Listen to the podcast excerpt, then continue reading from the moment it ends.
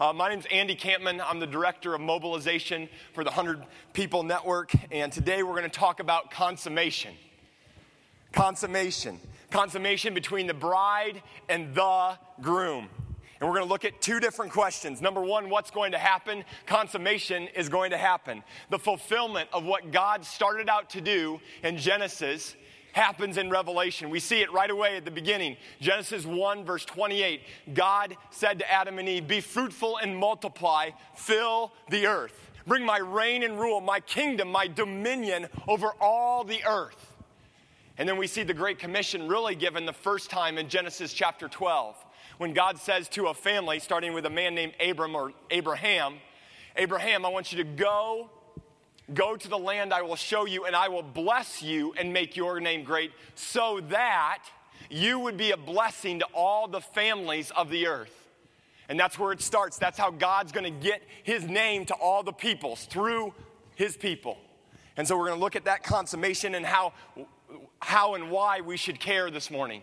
Because that hasn't happened yet. Jesus has yet to return. This relationship with Jesus has been started, but is yet to be consummated. And that's why we're focusing today on Matthew 24 14.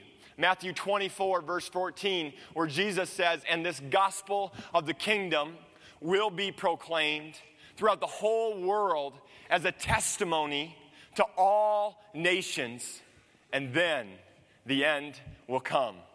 Consummation will happen. And we're going to talk about today how that should affect our lives right now.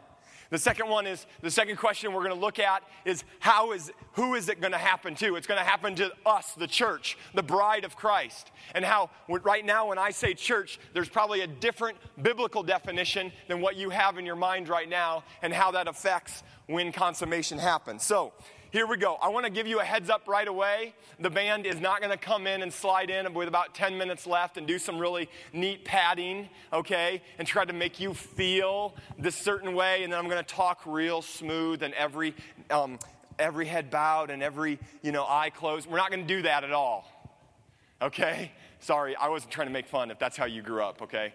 Um, some powerful decisions have been made that way, and we affirm that, but we're not going to do that.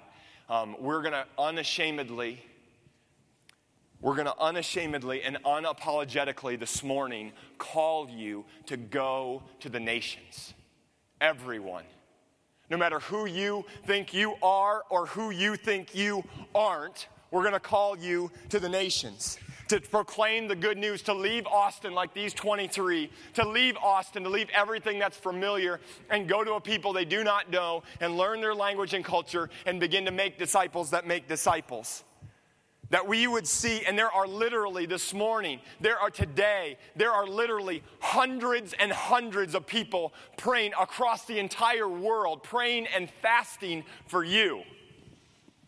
That God would awaken His desire in you.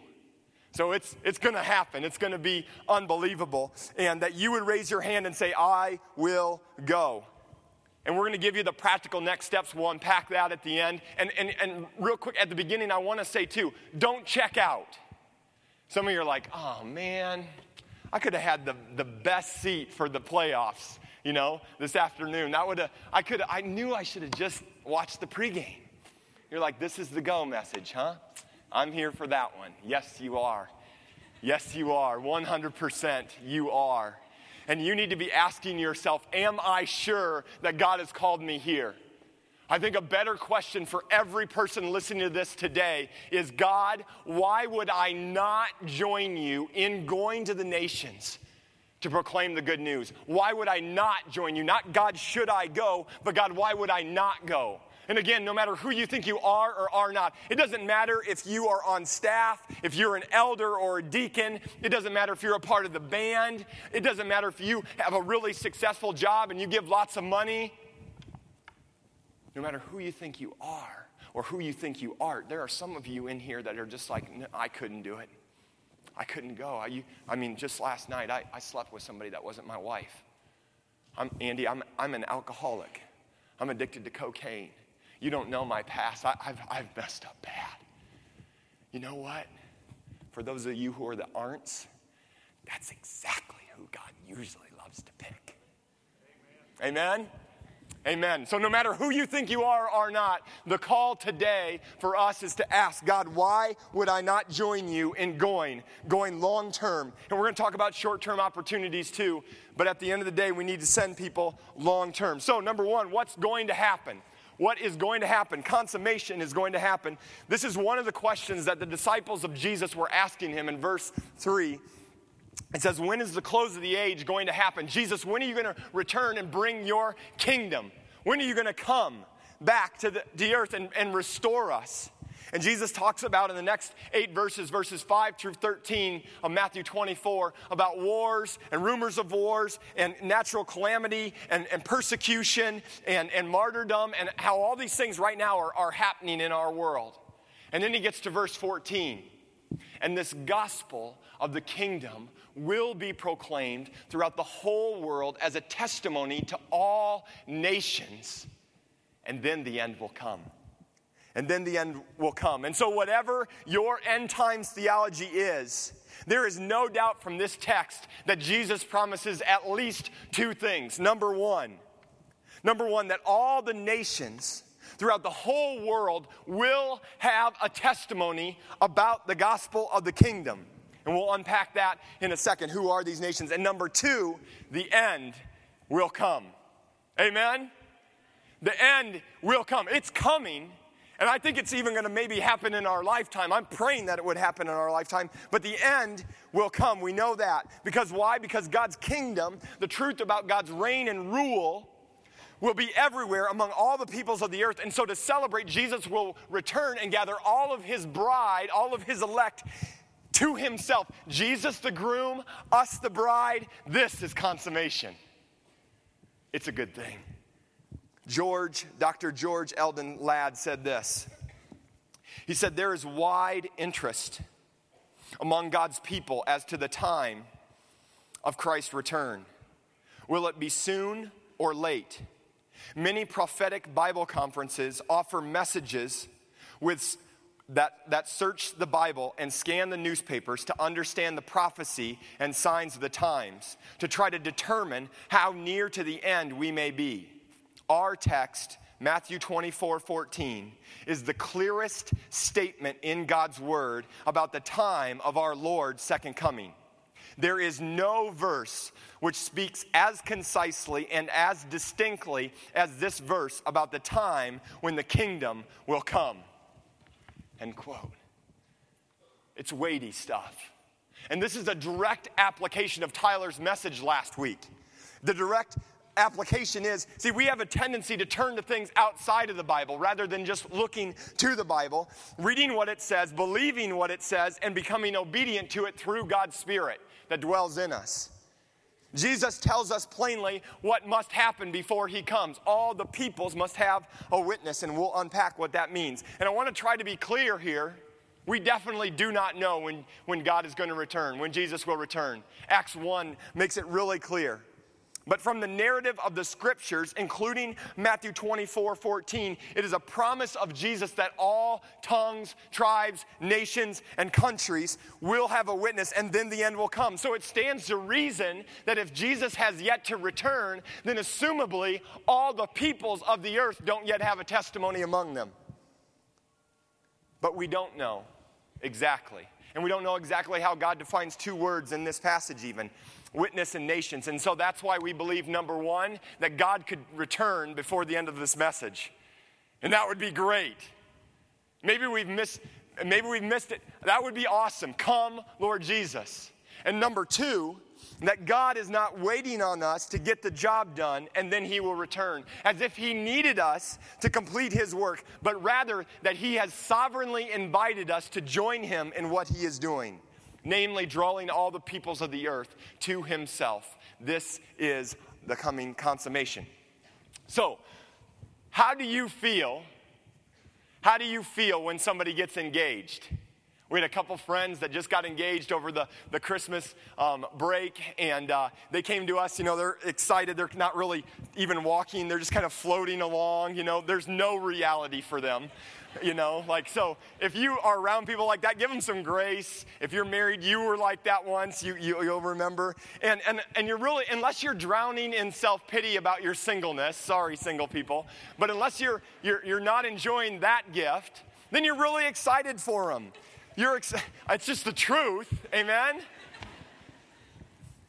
And so let's say one of your friends gets engaged. Let's say it's January 13th. And, and, and, and then automatically, the first next question is what? When are you going to get married, right? When's the big day? And let's say that they tell you um, probably sometime in April. And you're like, wow, I mean, that's fast, three, four months away.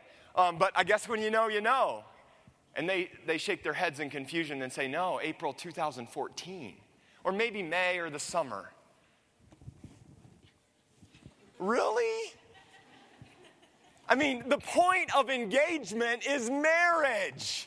I mean, what, what do you have going on? And sorry if this is you today. I, I mean, I'm just going to speak some truth from the scriptures into your life, okay? The point of engagement is marriage. It's consummation. I mean, what do you have going on in your life that's so important that it can't be rearranged so you can be together? That's, I mean, I go into problem solver mode right away, like, so, um, help me understand uh, why you guys are waiting a little longer, you know? And, and, and they, as they unpack their reasons, excuses, none of them really seems that insurmountable. I, I mean, other than following Jesus uh, and responding to Him, this is one of the biggest decisions of your life, and you're going to push it back for what? Jesus was quoting Genesis 2 when he said in, in a couple of the Gospels, he said, A man shall leave his father and mother and hold fast to his wife, and they shall become one flesh. And so, as it relates to marriage, a man and woman leave their parents not just to be together, not just to be better friends, not to just get better tax returns, but to become one flesh, right? And this, can, this means multiple things, but at the very least, it means consummation. Like the honeymoon night, like we dance, we eat, we sing, we drive away in the little cars, and then consummation. Amen, married people. Thank you. Nine o'clock. I mean, I think they got some issues going on. Hardly anybody amen. It's a good thing. It's a great thing. God created it for our joy. He created it so we could populate this planet, and He created consummation and marriage. Maybe even primarily created those things so that we would have words and experiences and thoughts to know more deeply and understand about our relationship with Jesus and his coming. That's why it's given to us. I'm, I'm not making this stuff up, guys. Uh, Ephesians 5 makes it super clear. Ephesians 5, verse 31 and 32. Again, it says, A man shall leave his father and mother and hold fast to his wife, and they shall become one flesh. Now, here's the clincher in verse 32 this mystery is profound, and I am saying that it refers to Christ and the church. We are the bride to be, and Jesus is our groom. And we have yet to fully come together. Consummation has yet to happen. And, and, and, and so, so far, like most of you are like amening, you're saying, so what's the problem? What's the problem? The problem is this that many of us are living like an engaged bride who really doesn't give much thought or effort towards our consummation with Jesus. We are the bride to be living almost clueless to the implications of our coming consummation. We, we have this kind of it will happen when it happens mentality. Sure, we work on it a little bit, whatever that means, uh, every once in a while but it does not consume us. We are promised to Jesus, but rarely consumed by the reality of his coming. We are promised to Jesus, but rarely consumed by the reality of his coming. And see, when we responded to Jesus and He entered our lives, our relationship, our marriage, it was only inaugurated, only started, yet to be, and has yet to be consummated. The consummation is when Jesus will return and we will see Him face to face and know Him more intimately, more fully than we ever have. Like the honeymoon night. This consummation is going to happen. I, mean, here when we worship Jesus, maybe even just a few moments ago, when we're, we're, we're screaming and yelling at the top of our lungs and desiring so much and enjoying what we can of, of Jesus, that, or whatever best moment you have in mind with Jesus, that is but a kiss on the cheek. And maybe, maybe it's just even holding hands. And holding hands does not compare to consummation. Amen? Dude, you single people should say amen. You've held hands, you haven't consummated. It's different. And consummation is coming. Revelation 19 describes what will happen. Then I, then I heard what seemed to be the voice of a great multitude, like the roar of many waters, like the sound of the mighty peals of thunder, crying out, Hallelujah! For the Lord our God, the Almighty, reigns. Let us rejoice and exult and give him glory. For the marriage of the Lamb has come, and his bride has made herself ready. It was granted to her to clothe herself with fine linen, bright and pure. For the fine linen is the righteous deeds of the saints. And the angel said to me, Write this Blessed Blessed are those who are invited to the marriage supper of the Lamb. And, and, and, many of us, I mean, we've heard these passages, we've heard the one in Ephesians before, and we're thinking, yeah, that, I mean, that's cool. You know, put on a t shirt, bumper sticker maybe. No! No, no, no. It's not cool. It's not t shirt worthy. It's, it's unbelievable that sinners like us, ones who were far off from God, ones who were children of wrath, ones who were not a people, through Jesus and his death and resurrection, have now become people of God. And we get to worship with our groom, Jesus the Messiah, our Savior, forever and ever and ever. This is amazing. And it should affect us now. This inaugurated but not yet fulfilled union should affect us now. And here's the good news, church. If this isn't your passion, or this is the first time you've heard about this, or you've lost this passion, there's good news. Jesus is so forgiving and redeeming. I, I, that's one of the reasons I love the disciples. I love the disciples because, like me, they mess up all the time. They forget about the great promises of God. They forget about the fact that they are in close relationship with the Messiah, the Savior of the world. Peter denies Christ three times, and God, Jesus just restores him. So we can be restored. This morning, if you don't feel restore worthy, then you're not believing the gospel. The good news, the gospel is you're not. And yet, Jesus, through Jesus, God has redeemed you again and again and again. God, may 2013 be the year where we, as your people, live as your people, as your bride. Who is this? The second question we're going to ask is Who is this? We're at the bride. Who is this going to happen to?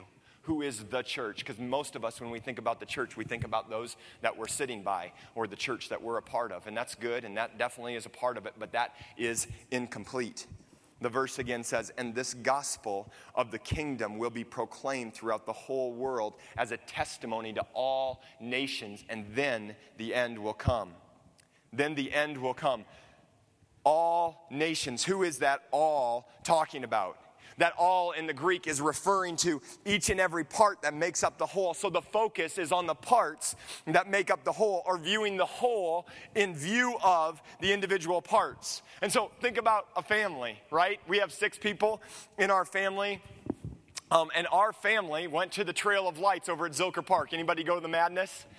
Y'all, okay, we just lived here, you know, in Austin for a year and a half. You're like, no, I try to avoid it. Went to it once, and no, I mean, it's really cool. All these twinkling lights, and you you walk around for like four hours with your family, you know, and uh, and see all these twinkling lights. I mean, it was it was neat. Our kids loved it. It's a little crazy, and um, and we're there just walking in as a family. And as we get closer, more and more and more and more and more people. And so we were with some friends, and they each grabbed one of our twins, and then um, and I grabbed Anna, and then and then Jamie was pushing Jamin, our, our, our little 10 month old, uh, in the stroller. And we were walking along, oohing and on, taking pictures. And I kid you not, we had walked five minutes, okay? And it's just packed with people. We had walked five minutes. I turn around, and Jamie, my wife, and, and, and our little son are nowhere to be found. I mean, and we're looking, and, and, and, and, and I had I don't know why I did this, but I, Jamie asked me to hold her phone, so we, I had that in my pocket, so there wasn't any way to, you know. Now, what would it be like if I told you, you know what, we looked for a little bit and then we continued on. We got to the end, we looked a little bit more, and we didn't see them. And I mean, I got three other kids, right? I gotta, I gotta, I gotta get them down, and, and maybe, I mean, there's lots of people, and maybe we'll, you know, maybe we'll say a little prayer for them, but then I gotta go home and get these other, and and you know, um, and maybe we'll come back tomorrow. no way! I mean, are you kidding me? I would do whatever it took to find my family, because my family would not be complete. Not all until all six members are there I would not go home. I would not sleep. I'd do whatever it took, take, however you're supposed to say it, to find them, no matter what. And, and, and yet, and yet, when I think about my life, my life, this is sometimes what I say to the world. Well, well, I'm sorry, world. It's just a little too hard. There, there are just too many of you. Maybe I'll say a little prayer, give a little spare change. It's just too much. I'm, just one little Texan or Texan wannabe, right? What, what can I really do? And, and, and guys, this is not just a guilt deal. Like, all the world's going to hell unless you do something about it. Now, there's, there's parts of that that are definitely true, but to a greater extent, this is a joy deal. Can you imagine what happened when we were u- reunited as a family? It was good. And, and to a greater extent, when people who are not in the family of God are brought in, especially among those who have never heard the good news. Like I have two, just a few years back, I was in Pakistan, Pakistan, however you're supposed to say it, and I met this guy, and he used to be Al Qaeda, straight up Al Qaeda, and somebody was bold enough to share Jesus with him. And he comes to faith in Christ, and then he shares with his brother. God does a work in his heart, and then in their whole family's heart. And before you know it, these two brothers are giving their lives, and they still are today, to planting churches that plant churches that plant churches all across Pakistan. Amen. And so the point is, right? There is deep satisfying, everlasting joy in sharing the good news with those who have never heard. Deep joy, and yet often, we as the promised bride say, No thanks, God. I'm just going to keep looking at my phone for a little bit longer. No thanks, God. I've got things to do. No thanks, God. I got to check out my Twitter account or how my stuff's doing on Craigslist. I'm, I'm, I'm, not saying this morning, today, that you can't have a phone, okay? I'm just saying don't find joy there. Joy is not found on your phone. It's found in helping people who are a part of the family realize that they're a part of the family. They've been chosen to become a part of the family, and they see it for the first time. So now we have to ask the question where do we find these family members? Where do we find them? In the passage again, it said, as a testimony to all nations. So we've unpacked all, now let's unpack nations. The Greek word there is ethnos or ethne, where we get the word ethnic from and this idea of people groups. Ethno or ethnos is people groups, or ethne is a people group. And this is how God sees the world. It's really important because this is how we look at the country of Nigeria. You know, Nigeria, right there in, in, in Africa, right? This is how we view it as a geopolitical nation or a country. That's when we see nation, that's what we think. But this is actually how God sees Nigeria with all these different people groups, with all these different ethne. And he promises, Jesus promises, that there will be a witness among every single one of these before the end comes, before consummation happens. And so, if Jesus has yet to return, then what makes the most sense is that all the ethne, not just here in Nigeria, but all the ethne across the world, have yet to hear or to have a witness among them about the gospel, the gospel of the kingdom. And so, a good question to ask would be well, how many unreached people groups are there? Well, according to JoshuaProject.net, Joshua Project, you can download it on your phone. What's amazing is you can carry the list of unreached people groups in your pocket. Uh, JoshuaProject.net says there's about 7,000 people groups considered unreached. And when I say unreached, I mean this unreached. Okay? That means there are either no or such a small amount of believers, I'm talking like 25 or less, among hundreds, thousands, millions, that there's not enough to, for that whole people to have a witness. It'd be like if Austin were an unreached people group, which it's not. But if Austin was an unreached people group, and let's say we commissioned these first two rows, and, and, and not commissioned, they were the only believers in all of Austin 1.234 million people. All of Austin would not know the gospel yet. It would take years for them to proclaim the good news. Now, it can happen but something radical has to happen with these 25 to reach the 1.2. And this is how it is for the Halbi people in North Africa, where I was just a couple months ago. The Halbi people live in and around the city we were in. And there, there, there are 25 or less known believers among them. And so the majority, 99.9999999% of them, will never hear the good news unless something radical changes unless somebody leaves their culture and goes to that culture and begins to proclaim the good news of the kingdom. And yet, Jesus promises that there will be a witness among them. And this is the difference between the Halbi and Austin. In Austin, do we have people that haven't heard the good news? Yes, we do. Our neighbors, for, for instance, we have neighbors that until three months ago had never heard the good news about Jesus. But you know what the difference is? Our neighbors have us. They have gospel resources, people, radio stations, great churches all around Austin to know about Jesus, to know Jesus intimately. But the Halbi people have none of that. And they're 1.2 million people with just two rows of believers total. And so when people bring up to us and they say, well, well, Andy, a lot of times the pushback we get when we talk about going to the nations is, what about the needs here? We absolutely affirm there's needs here. There's needs in your neighborhood, in your apartment, in your dorm. There are needs here for sure. And we want the kingdom, the gospel of the kingdom to be proclaimed in those, no doubt. But we also need to and be about those who have never heard and have no gospel resources going to them. Here's a picture of the world. This box up here, this box up here is called the 1040 window. That's where most of the unreached peoples live. From 10 degrees north latitude of the equator, 10 degrees north latitude to 40 degrees north latitude, from West Africa all the way to Japan. Doesn't matter if you, we just made a box for you, so it's really simple, okay, if you get those mixed up, it doesn't matter. That's where 95% of the unreached peoples, peoples that haven't just rejected the gospel, but don't have an opportunity to hear the good news, live. And that's where we send just about everybody. Of, of, the, of, of the people that we sent, this is where they're all going. The people that were all up here, this is where they're going. And yet, here's where the gospel resources lie. Look at, you can kind of draw a, a line down the middle and call our half of the world the reached half. Now, there's a few exceptions for sure.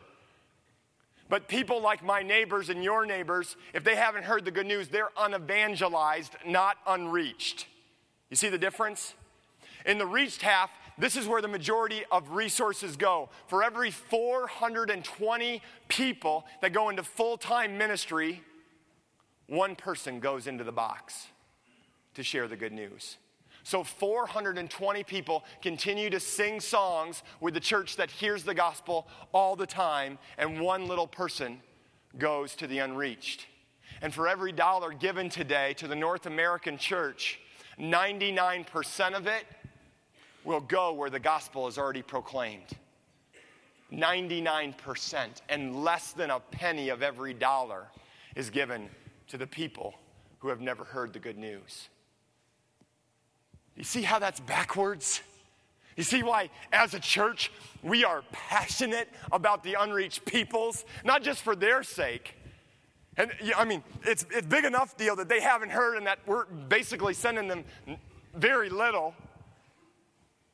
But, but this is hindering, it seems from the scriptures pretty clear, that return of our groom.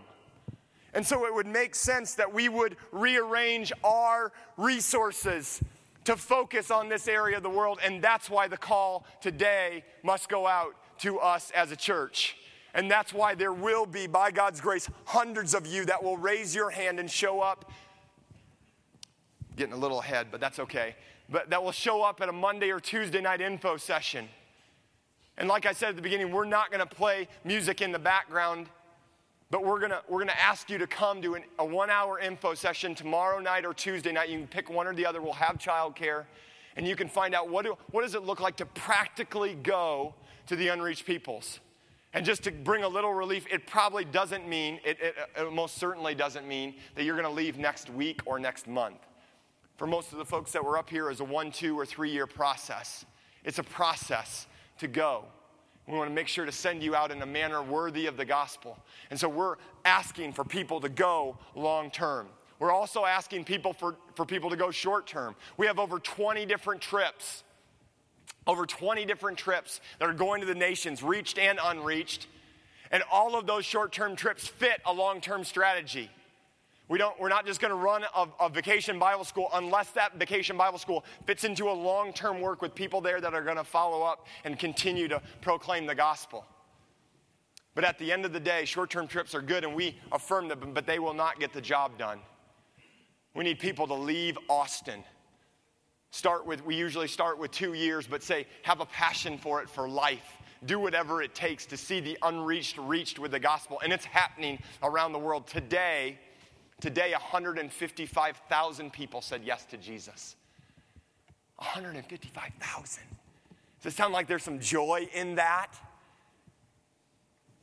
155,000 people said yes. So Jesus said in the Great Commission, Go therefore and make disciples of all nations. Same Greek word, ethne or ethnos. Make disciples of all the people groups. That's what we're supposed to do. Not make disciples as an older believer meets with a younger believer, right? Like we meet at Denny's every week, we both bring our Bibles, we get a warm, fuzzy feeling, and then we go away and come back and do it the next week. There's nothing wrong with that, that kind of mentoring. But when Jesus said, go and make disciples, he was talking about go into a people who have never heard the good news of Jesus and see them come to faith in Christ and then teach them to make disciples that make disciples that make disciples, to plant churches that plant churches that plant churches, and that's what will transform cultures. And we're all about cultural transformation here in Austin and around the world, especially in the 1040 window. And social justice has become a pretty big deal lately, which is great. We're really excited about fighting human trafficking. We're excited about fighting sex slavery. We're excited about helping people drink clean drinking water so they don't die. But we want to affirm that the greatest injustice in the entire world is that people don't have access to the good news of Jesus. This is the greatest injustice in all the world. And, and, and so, as we send people to help with human trafficking and provide clean drinking water, they will always have a strategy that coincides with making disciples that make disciples that make disciples. Because until pimps and warlords and, and gang members and Al Qaeda start to come to Christ, those cultures will not transform. That's the answer to plant churches, folks. That's the answer to all those injustices. And so, we want to encourage you and ask you today Will you go? Will you go? And your first step, your first step is to come tomorrow or Tuesday night to rearrange your schedule, to do whatever it takes, and come to one hour and hear practically what does it mean? I've got lots of questions. What about my kids? What about my college debt? What about my parents? We want to walk through this process with you. These people up here were, were, are no, they're, they're no different than you, sinners saved by God's great grace. There's no reason that one, two, three years from now you can't be standing up here, not because it makes you better, but because you're answering the call God has on your life. Close with this Revelation 7.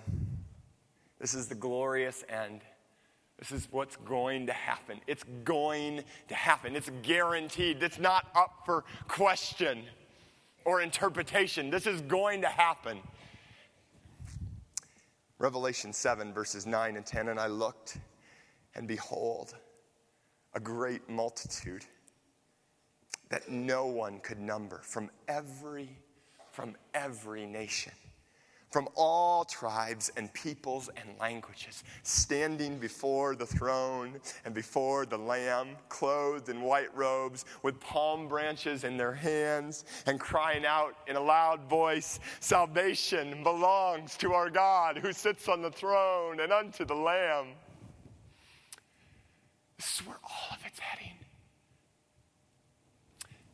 Back in the 1700s, Back in the 1700s in Germany, there were two young men, John and David.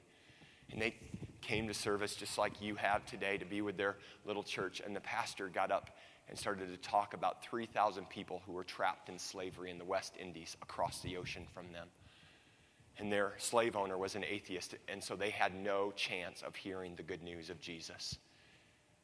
So John and David made a decision by faith that they John and David, two young men in their 20s, would sell themselves into slavery that they could be a witness among them.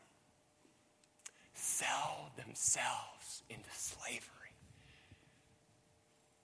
Most of their family members and friends strongly disagreed with their decision.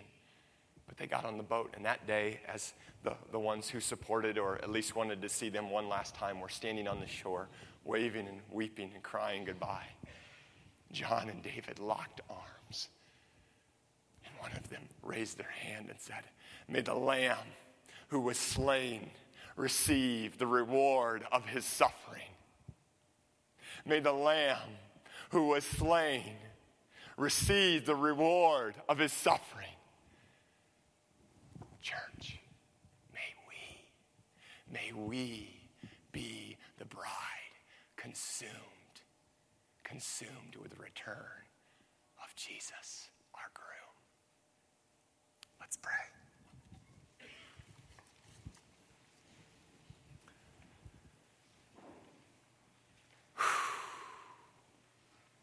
God, we want so desperately for you to return.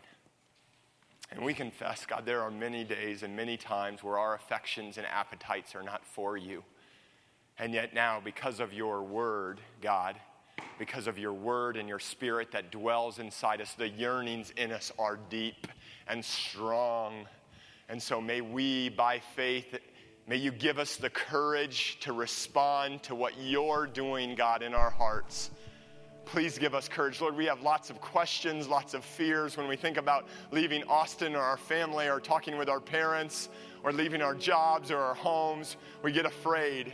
And so, Lord, may that be superseded by the joy that awaits us in going to proclaim the good news to those who have never heard. That one day, God, we will see people say yes to you